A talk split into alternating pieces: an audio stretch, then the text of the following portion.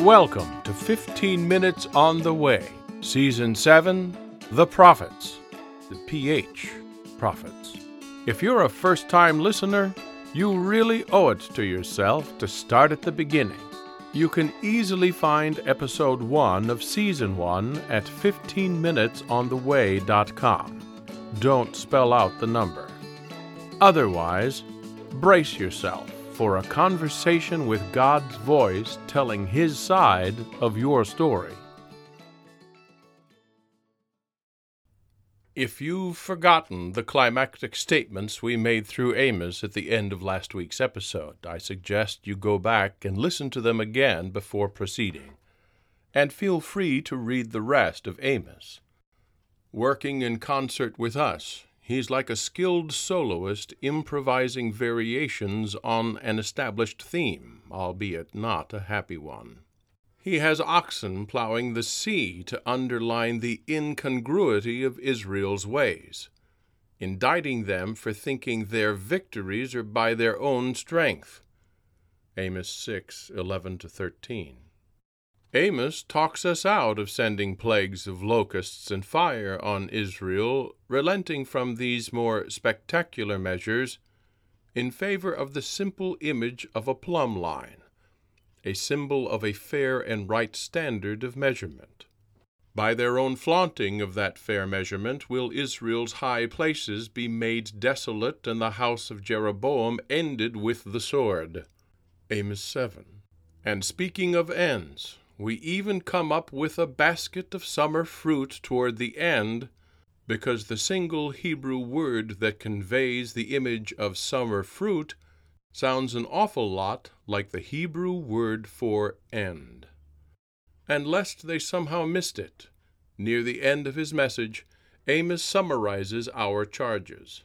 Israel has trampled the needy, ruined the poor, and overcharged them at the market, selling them sweepings instead of real food, exchanging the lives of the poor for cash and merchandise. If these things are so, and they are, then I will never forget anything they have done. Will not the land tremble for this? Amos 8, 7 and 8.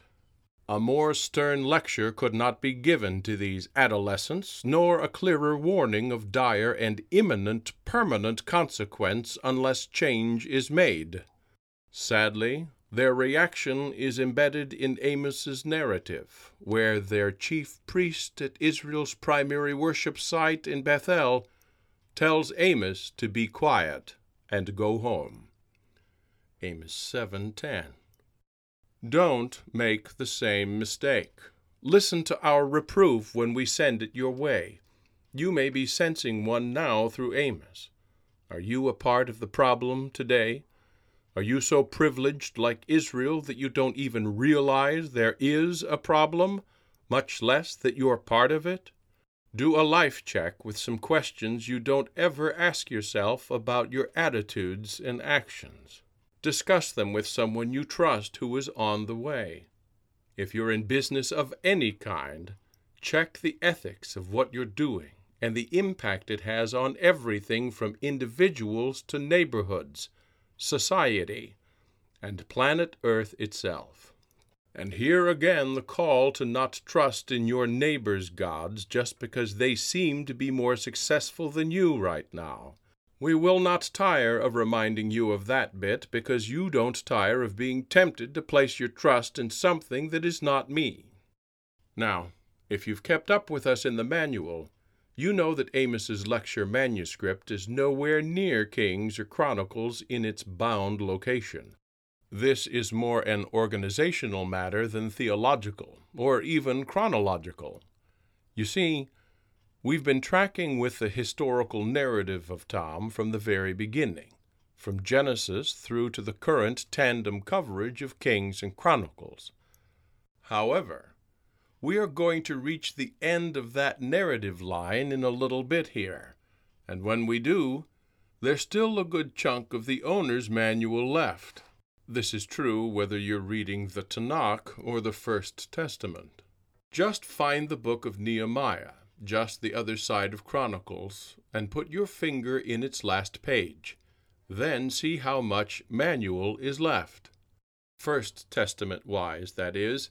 Tanakhers know we're about a third through the Nevi'im, with the lion's share of Ketuvim yet untouched, except the chronicler's take on things. Amos is our first considered departure herein from Tom's first section, our historical narrative sequence, which clearly lasts a very long amount of time all by itself. The prophets of whom Amos is our prototype have their lectures preserved as separate books, but all those lectures are given by each speaker at a point during the historical narrative we are following during the reign of one or more of the kings catalogued in Kings and Chronicles.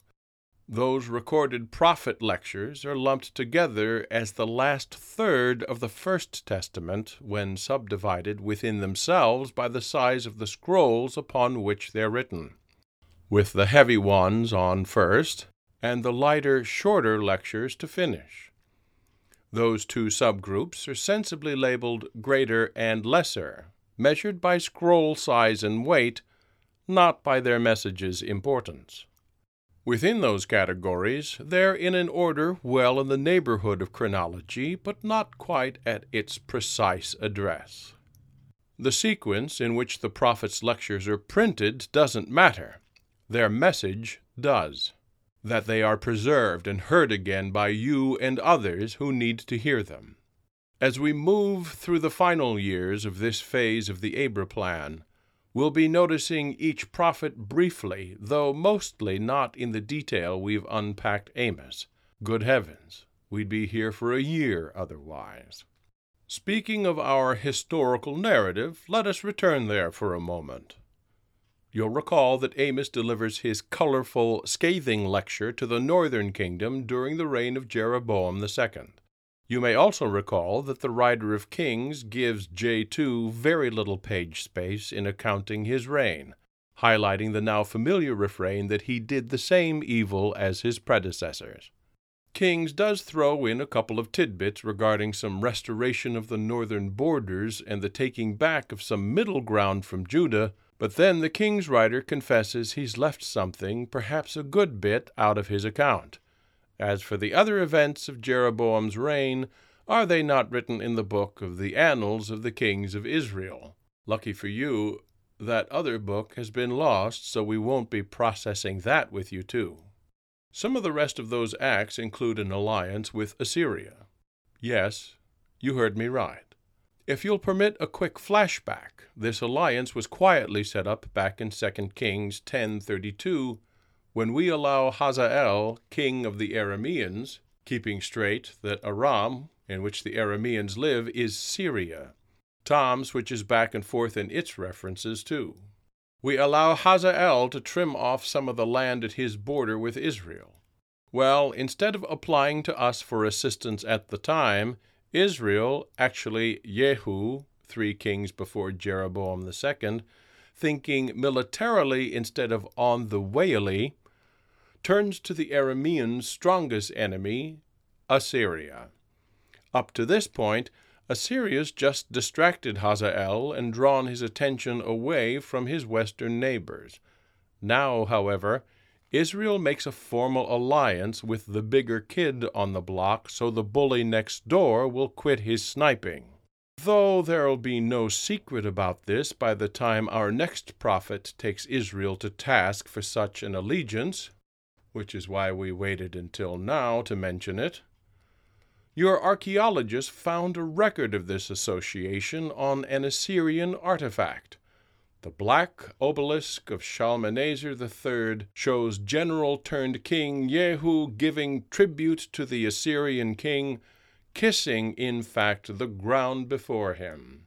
The next time you're in the neighborhood of Great Russell Street in London, pop by the British Museum and see it for yourself. It's smack dab in the middle of room six, right there on the ground floor. This whole sequence would turn out much differently if there were an artifact showing Jehu, or any northern king, for that matter, bowing down in such reverence and surrender to me instead. And it's during the same small sequence in Kings that our next prophet begins his mission to the northern kingdom. He preaches his lecture a bit later and a bit longer than Amos. Though both Hosea and Amos are aimed at Israel during J2's reign up there, Amos's career is limited to the span of a single southern king, Uzziah, while Hosea is preaching his colorful northern message during the reign not only of Uzziah, but also during the careers of the three kings of Judah that follow. And speaking of Judah, Hosea is the only one of the sixteen written prophets not said to hail from the southern kingdom, regardless of which kingdom they're preaching at. Hosea's lecture could not be more different from Amos's in both style and content. Amos attacks Israel largely for her unjust, oppressive, interpersonal ethic one with another.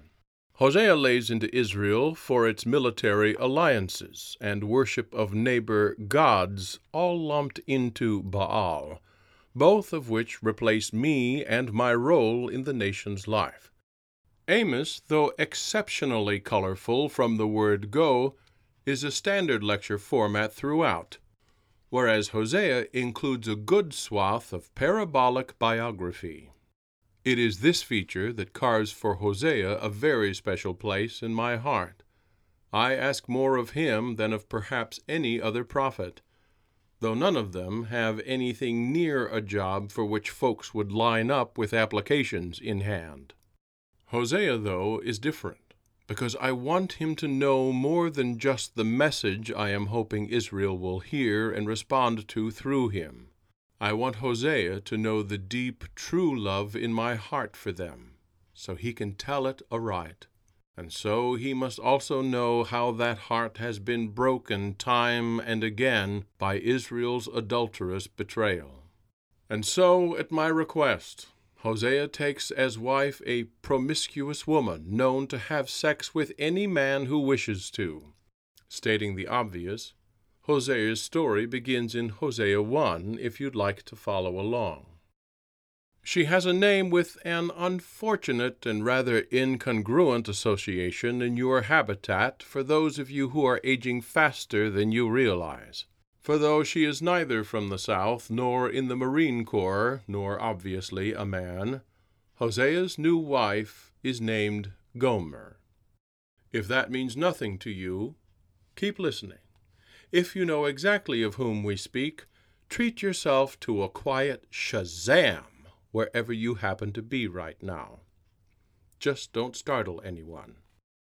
In quick succession, the newlyweds have three children two sons and a daughter, with the girl in the middle. As children of a prophet, each bears a name that is a harbinger of judgment. The eldest's name, Jezreel, warns that the massacre committed there by Jehu will bring consequences.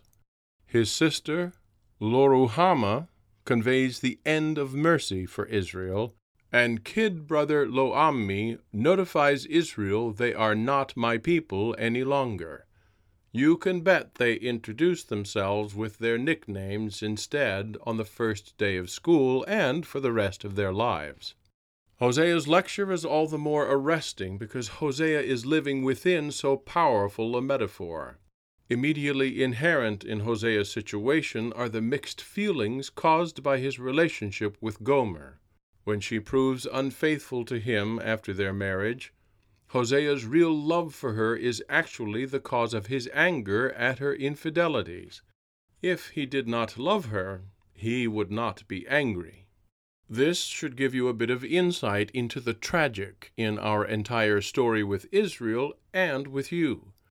It is precisely because we love Israel so much that we are angered at her turning away from us in order to be with others. And then for Israel to think Baal is the one providing rain, fertility, crops, and all that go with them, it's heartbreaking and infuriating at the same time. And so we'll let that serve as an introduction to Hosea and the themes that we address through him, because there's so much more to his story. We will wait and process that together next time on the way. Thanks for listening. We hope this episode has been a blessing to you. If you'd like to support what we do, give us a review on iTunes or Facebook, then share this podcast with your friends. There's a link to the very first episode right under today's podcast on our website, 15minutesontheway.com. We hope today's podcast has reminded you that you, friend, are part of an epic story that is still unfolding today. So keep walking on the way. And until next time, be good to yourself.